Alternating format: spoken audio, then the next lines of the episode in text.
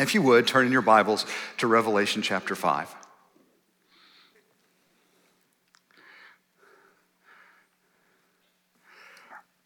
I'm going to be reading uh, all 14 verses of this chapter.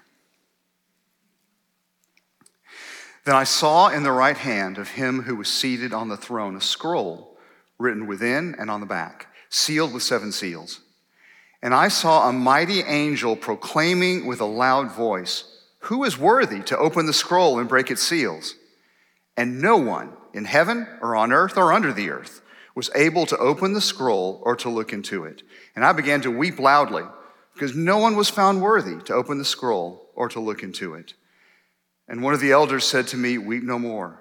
Behold, the lion of the tribe of Judah, the root of David, has conquered so that he can open the scroll and its seven seals.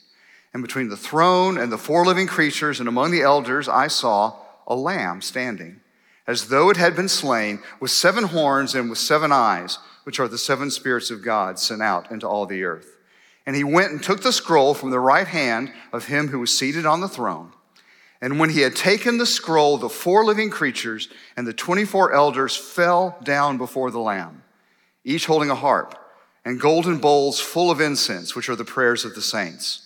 And they sang a new song, saying, Worthy are you to take the scroll and to open its seals, for you were slain. And by your blood you ransomed people for God from every tribe and language and people and nation and you have made them a kingdom and priests to our God, and they shall reign on the earth. Then I looked, and I heard around the throne and the living creatures and the elders the voice of many angels, numbering myriads of myriads and thousands of thousands, saying with a loud voice, Worthy is the Lamb who was slain to receive power and wealth and wisdom and might and honor and glory and blessing. And I heard every creature in heaven and on earth and under the earth and in the sea and all that is in them saying, To him who sits on the throne and to the Lamb be blessing and honor and glory and might forever and ever. And the four living creatures said, Amen. And the elders fell down and worshiped. Let's pray. Father, we have beheld a scene of glory that our minds cannot yet quite take in. But we pray that your Holy Spirit would do his gracious work now of, of opening our minds to understand your word. We also pray that he would give us a deep and passionate love for your truth and that he would change our wills by this consideration of your word so that we are more and more faithfully obedient to him. And I pray this in Jesus' name. Amen. Uh, the most important thing about me was something that Dr. Dockery did not mention. I am the husband of one wife. Her name is Catherine. And I am the father of two children, uh, children who were born our first term on the field, uh, both born in a little mission hospital in the Himalayas in the same town where Osama bin Laden would later be found and killed. So that's their claim to fame. And uh, we had the privilege of raising our children overseas, which I highly recommend, by the way. It is much safer to raise your kids somewhere else than it is in the United States. This is a dangerous place. You want to get out of here. But at any rate, my children heard certain things from me over and over and over again. So much so that even though today they are 30 and 28, my guess is that they still murmur these things in their sleep. And one of the most important of those things was, you are not the center of the universe. Now, this is a very necessary thing to tell young children. Um, you do not have to teach children to think of themselves as the center of the universe. They are born that way, and they act accordingly. Uh, my theology professor in seminary, Roger Nicole, used to say that he was aware of some theologians who didn't believe in original sin, but as far as he could tell, none of them had children. Children are born self centered. And yet, dealing with the fallen heart of, of egotism is only half the issue. They not only needed to grasp that they weren't the center of the universe just to correct their own inherent self centeredness, they needed to grasp it because they needed to realize who the center of the universe actually is. See, our goal in parenting is not to create good, well behaved little Pharisees.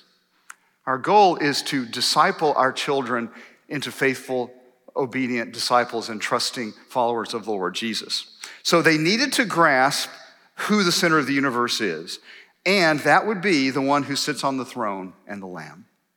At the heart of a Christian worldview, the very center of it, is the understanding that God is primary and everything else, including us, is secondary and derivative. God is absolute and everything else is contingent on Him. God is at the center of everything. And everything else only has meaning or significance as it relates to Him and as it relates to Him in subordination to Him. In fact, I think one of the clearest signs of our sinfulness is the fact that we naturally resist this idea. Uh, it is one of the things most decried by our culture today the idea that I am not the most important thing in my life. And I might add that one of the clearest signs of the deity of Christ is that he receives worship as his natural right. He is there right alongside the one who sits on the throne, God the Father. And you remember that biblical religion is uncompromisingly monotheistic. The Old Testament was like one refrain after another of there is one and only one God. There is one and only one God, and no one has the right to be worshiped alongside him. And suddenly the New Testament shows up and the Lamb is there with the one who is on the throne, rightfully receiving worship. Even angels refuse to receive worship from others, but the Lamb re- receives it readily as his right. So, in the light of uncompromising biblical monotheism, in this scene that we have just looked at, we have an essential element of the doctrine, doctrine of the Trinity. Now, this passage is one of several amazing heavenly worship scenes in the book of Revelation. And as we unpack it, we're going to see very clearly that Jesus is the focus. It's Jesus as the lion, Jesus as the lamb who was slain, and Jesus as the redeemer of a global people. And so this chapter indissolubly links the work of Jesus on the cross with the destiny of human history and with global missions. And that's why we're looking at it here today. Let's think about the context. This is the book of Revelation one of the most glorious and most confusing books in the Bible. Um, it's, it's as though God said, I'm going to show you just a little bit of stuff that's going to cause you to have debates for, until Jesus comes back, and then it'll all be very, very clear. Um, begins with John in exile on the island of Patmos. He has a vision of the Son of Man, followed by seven letters to the churches, which have been interpreted a million different ways throughout church history. And then the scene switches to heaven in chapter 4. And once again, of course, there is fantastic awesomeness, as always, when God's in view. There's no actual attempt to describe him. Probably very, very wise. But there is worship for his holiness that has clear reflections of Isaiah chapter 6. In sight of the holiness of God, people fall on their faces, and so do angels and elders and creatures and everyone else. He is worshiped not only for his holiness, but also for his eternal and absolute existence. He is worshiped as the creator and sustainer of all things. And it's in that setting then that we come to the chapter that we just read. In chapter five, a scroll comes into view in the right hand of God. It's a scroll we will learn in succeeding chapters that contain the decrees of God, which are decrees of judgment against a rebellious world. It's a clear sign that God is in control of human history and God will take his, his vengeance on those who have rebelled against him. But this scroll is sealed. Now, seals often have a, um, sort of a, an undertone of, of authorization, of confirmation. Here, the seal primarily function to conceal what's going on. This is a future that is known only to God. It's off limits to all but the most worthy. And this realization, the realization that God indeed knows and is in control of where history is going, but John can't know it just yet, causes John to weep passionately. And this is not just idle speculative curiosity. I fear sometimes our concern about end times is simply we're curious and we want to know, you know, we, we, want to make sure our chart is exactly right down to the last detail. That's not what's going on here. What's going on here is that John has such an awe filled love for God. He has a passionate desire to know the things of God. And so he's stuck with this dilemma. He, neither he nor any of the exalted beings in heaven are worthy to open the scroll. And that's when Jesus comes on the scene. he's described and introduced as a lion. I mean, the very image of lion is one of power and majesty. And not just any old lion, he's the lion of the tribe of Judah. He is the root of David. He is linked into all of the promises of God to his servant David of a king who would rule on his throne forever. And that indeed is a symbol of the fact that he is, as we'll learn later on, King of kings and Lord of lords. He has legitimate sovereignty. He is the fulfiller of prophecies and promises. And he is the lion who has conquered. What we're about to see that he has gone through was not a defeat in the slightest. It was not a tragedy, it was a triumph. He is no hapless, helpless victim, but a powerful, triumphant victor. He is the lion, the root of David. So, John looks, expecting, no doubt, to see a lion, and what he sees is a lamb. Exactly the opposite of what he expected to see. Lambs are the ultimate symbol of weakness. I mean, lambs are completely defenseless. Lambs are subject to uh, every predator known, uh, known to nature. Lambs are helpless. And he is specifically the lamb that was slain. This was a lamb that had been offered as a sacrifice. And he's referred to as a lamb from here on out in the rest of this chapter.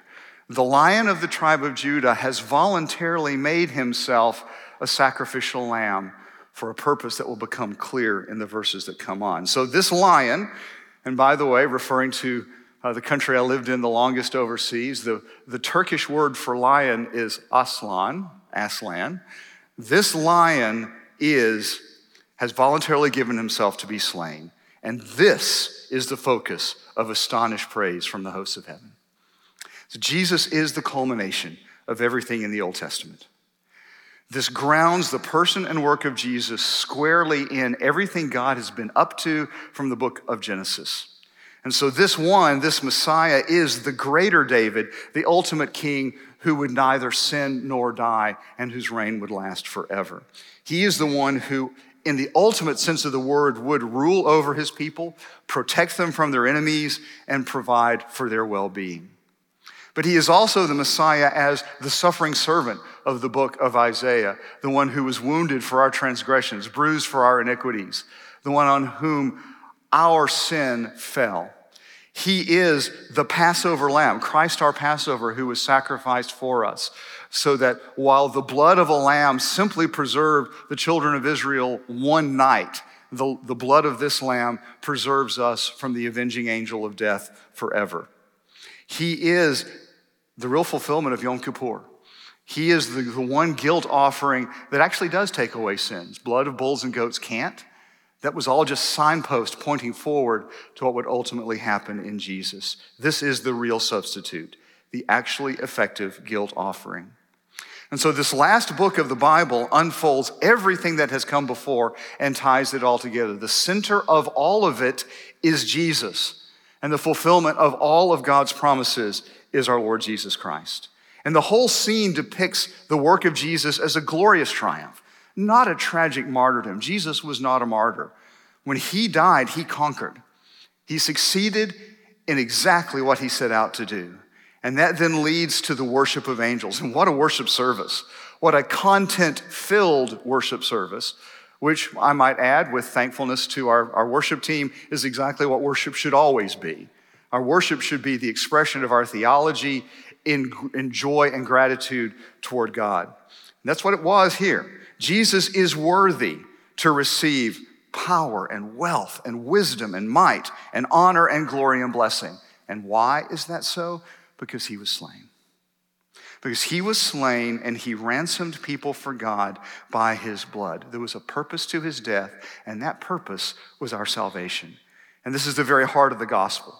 Any other understanding of the gospel is inadequate. Penal substitution is what Jesus came to do.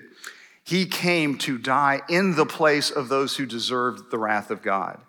And his death saved the unsavable. Uh, that's worthy of the astonished praise of the angels that such an infinite price was paid for people who were so infinitely unworthy, like us, for people who had deserved exactly the opposite. And that's the center of our praise as well, and rightly so. It should be the center of our praise. Think of everything that flows to us from the death of Jesus on the cross the forgiveness of our sins, that we who are guilty before God now stand accounted righteous in His sight. We have been reconciled with the God that we made our enemy. We have been given the gift of the Holy Spirit and life from the dead. We have been granted repentance from sin and faith in the Lord Jesus. We've been given freedom from our bondage to sin. We've been given growth in holiness and conformity to the image of Christ. We've been given God's preserving power that enables us to persevere in faith to the end. And we've been given the promise of resurrection in the new heavens and new earth and eternal life in infinite joy in God's presence. And all of this is because Jesus shed his blood for us and was slain in our place. The gospel not only provokes us to praise and worship, it is the content of our praise and worship, and we will never get over it for the rest of eternity. And we will never stop enjoying worshiping God. We will never get over just the awe and the love and the worship that we owe unto Him. So Jesus was slain, and that causes the, the angels' worship, but it doesn't stop there.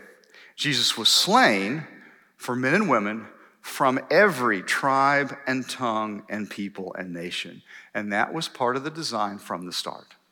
God makes it very clear from the book of Genesis on that although he's focusing on one people, the people of Israel, the descendants of Abraham, it's not that his blessing would stop with them, but that they would be the conduit through which all the nations of the earth would receive the blessing of salvation from God that God, from the very start, intended to be worshiped by every language on earth. He intended to have people knowing and loving and serving Him in every corner of the globe and from every people on the planet.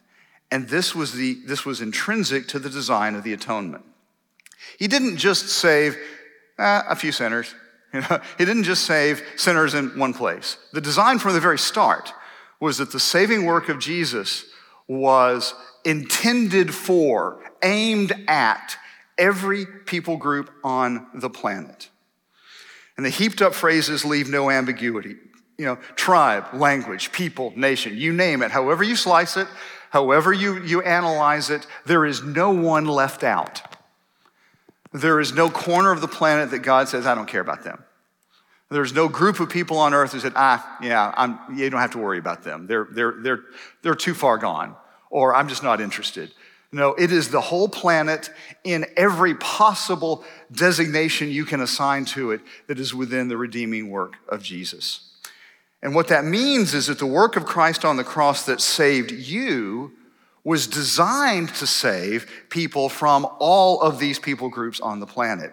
Your salvation was part of a global plan, and your salvation included you in that plan.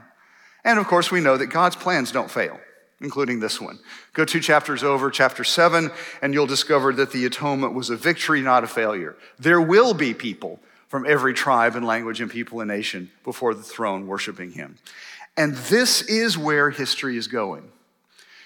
Remember that the point of unsealing the scroll was to reveal the decrees of God for where history was going. It includes certainly incredible judgment for sin. But here from the very start, we discover that at the heart of all of that, though, is it includes this plan of God that his saving work would reach to the ends of the earth. That's what's happening in the cross, the death, and the resurrection of Jesus. There's, there's profound implications to this. Um, Dr. Dockery mentioned that I spent a couple of decades uh, in Central Asia uh, working among Muslims. And I can remember when I went, people saying, Why are you going there? Um, they're resistant. I mean, you don't really expect anything to happen there, do you? And I answered, Well, yes, because God said something would happen there and that's all I need. I could take the gospel to people who, by human standards, were resistant and unreachable because no one is beyond the saving purposes of our Lord Jesus Christ. No one is beyond the power of the cross to save, including the people we think the least likely. I mean, are people in that part of the world resistant? Absolutely yes. Well, guess what? That's because they're spiritually dead. And guess what else? So are you. And so, is, so are all your neighbors here. A dead is dead anywhere. You know, someone in Afghanistan is not more dead than someone in Alabama. Just, just not true. But the gospel has the power to save people that is equal in every place. I mean, yes, it takes a resurrection from the dead. It happens to be one of God's specialties. He raises dead sinners to life in Christ, and he can do that anywhere. The design of the atonement was to save sinners from all people groups, including all the ones we think know there's no hope for them. And that's why I could go from a human perspective, even though it looks like it's hopeless, it's impossible. And let me add that what we saw is that God's promises are true. The gospel is just as powerful to save people in the least likely places as it is in the heart of the Bible Belt. And without exception, every single place we went, planted our lives, learned the language, and shared the gospel, we saw people saved without exception. Which means that if there are supposedly resistant peoples around the world, the issue is not their resistance. The issue has simply been our disobedience. That we have not gone in obedience to the command of Christ because he will honor his word and save people when it's shared. I might add, this is also why, as an organization, we focus on people groups. We do so because the Bible does, from Genesis to Revelation. And the very work of Christ on the cross had such a focus that God intends to redeem people from every kind of person on the planet. This is why we go. We were saved into a global plan of redemption. Jesus is worthy of the reward of his suffering. Brothers and sisters, this is the actual meaning of the history of the world. Uh, the history of the world is not to be found on the pages of any newspaper, it's to be found on the pages of Scripture. And human history is headed toward a climax in which there will be those knowing and loving and praising our Lord Jesus Christ from every kind of people on the planet. And it will all result in a worship service. That's where it's all headed to. In some ways, worship team, you're actually ahead of the game. Um, you're preparing for what we're all going to spend eternity doing because what we're doing is recruiting for the choir. We're recruiting for the choir of heaven, those who will join us in worshiping our Lord Jesus. So, what does that mean then for this group of students at Southwestern Seminary, and Texas Baptist College. What it means is that whatever form of ministry you are headed toward, it must include at its very heart, number one, the exaltation of the Lord Jesus and the proclamation of the gospel. There will be a day in which missions will end. There will never be a day in which worship will end, and the focus of our worship will always be the Lord Jesus.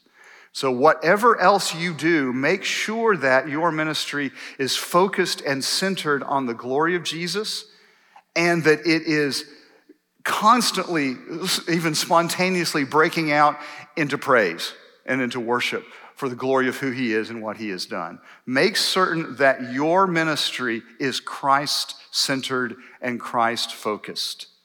Make certain that your ministry engages in evangelism wherever you are and whatever you're doing. Uh, I'm responsible for field personnel orientation at the IMB. And one of the things we are, are doing in our program now is sending our, our missionaries in training out into the community in Richmond, Virginia to share the gospel. Now, we want that to be done in a way that is, is, is church centric. So, what we've done is we've recruited churches that we know are faithful to the gospel, and we pair up our prospective missionaries with them so that any fruit that happens can be followed up by that specific church. Well, first we just said, okay, can we refer people to you? Then we said, hey, want to come along with us when we do it?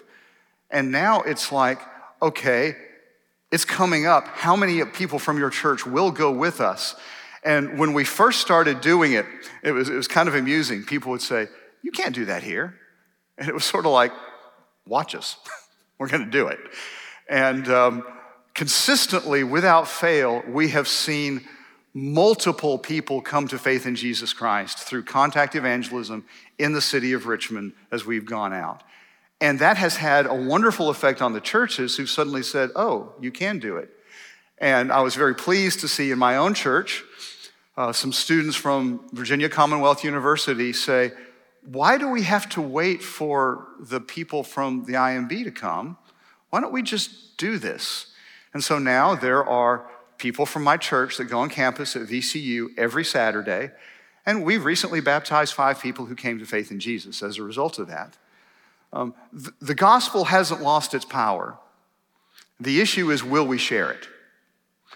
And whatever form of ministry God calls you into, not only must you be specifically focused on praise and worship of the Lord Jesus, you must also be focused on drawing others to praise and worship the Lord Jesus through sharing the gospel. And let me add, I'm convinced that the very act of sharing the gospel is an act of worship. We are proclaiming the praises, the excellencies of Him who has called us out of darkness into His marvelous light. We are displaying the holy character of God that makes our, our, our, salvation necessary. We are displaying his wrath against sin and at the same time his, his astonishing mercy and grace towards sinners, that he would pour out his wrath on his son in our place. And we are displaying his mercy that summons people to repent and believe in him. So worship the Lord Jesus in your assembly and worship the Lord Jesus in your community, whatever you do, through the sharing of the gospel with those who have never heard it. But it can't stop where you are. The reality is, is, is painful. Most of the world has no access to the gospel. We live in the most gospel saturated country in the world. Um, the year I was born, there were 2.9 billion people on this planet. Today, there's over 8 billion people on this planet, and over 4 billion of them are in what we call unreached people groups, effectively no access to the gospel. That means that there's more than a billion more people with no access to the gospel today than even lived on the planet the year I was born, and that number is only increasing. Right now, we estimate that, that of 11,000 people groups on earth, 6,000 of them fall in that unreached category. And that means that people will be born, grow up, live, and die without ever hearing the only message that can save them from the wrath that we all deserve because of our sin. And there is salvation in no one else, and there is no salvation apart from hearing and responding to that good news. So, my challenge to you is this yes, there is desperate need for healthy church life here in this country. And if God specifically calls you to that, make sure that you are doing it for the sake of the global glory of God. But here, you're going to be lining up with a lot of other people for every pastoral or church ministry role that might exist. We have hundreds of open positions that we have the funding to send people to that no one is responding to. And there you would go to a place that no one else is. You would go to a place where there is no access to the gospel. You would go to fulfill God's purpose in history of getting the gospel to the ends of the earth. Uh, it is said that uh, Francis Xavier said to his colleagues back in Europe when he was in Asia, Give up your small ambitions and come east to preach the gospel. And so I would say if your ambition is to be the pastor of a megachurch and have a huge social, um, uh, social media platform and be a famous author, that's way too small. Give up that small ambition. I would like to offer you a much better one. Go to the ends of the earth where no one's going to know you, labor in obscurity, see God do amazing things, and die and let Him get all the glory, which is what's intended to be. So we've seen in this passage the centrality of our Lord Jesus. We've seen His glorious identity as both lion and lamb, as the royal, majestic, conquering king who conquered in, in incredible irony through offering himself as a sacrifice for our sins. We have seen that the scope of this sacrifice was intended to be the entire world and not just our little bit of it. We have seen that specifically that is, is, is divided up into the peoples and tongues and nations of the earth because God desires to have a people from all of them. And we have seen that our salvation, as glorious as it is, was like with Israel, not intended to terminate on us but that we have been drawn into that global plan of God. And so, my challenge to you is ask yourself not am I called to global mission? Because the answer is if you're saved, you are. But how am I called to fulfill that? And I would simply urge you this make your default that you go where you're needed most before you go where others are already laboring. Let's pray.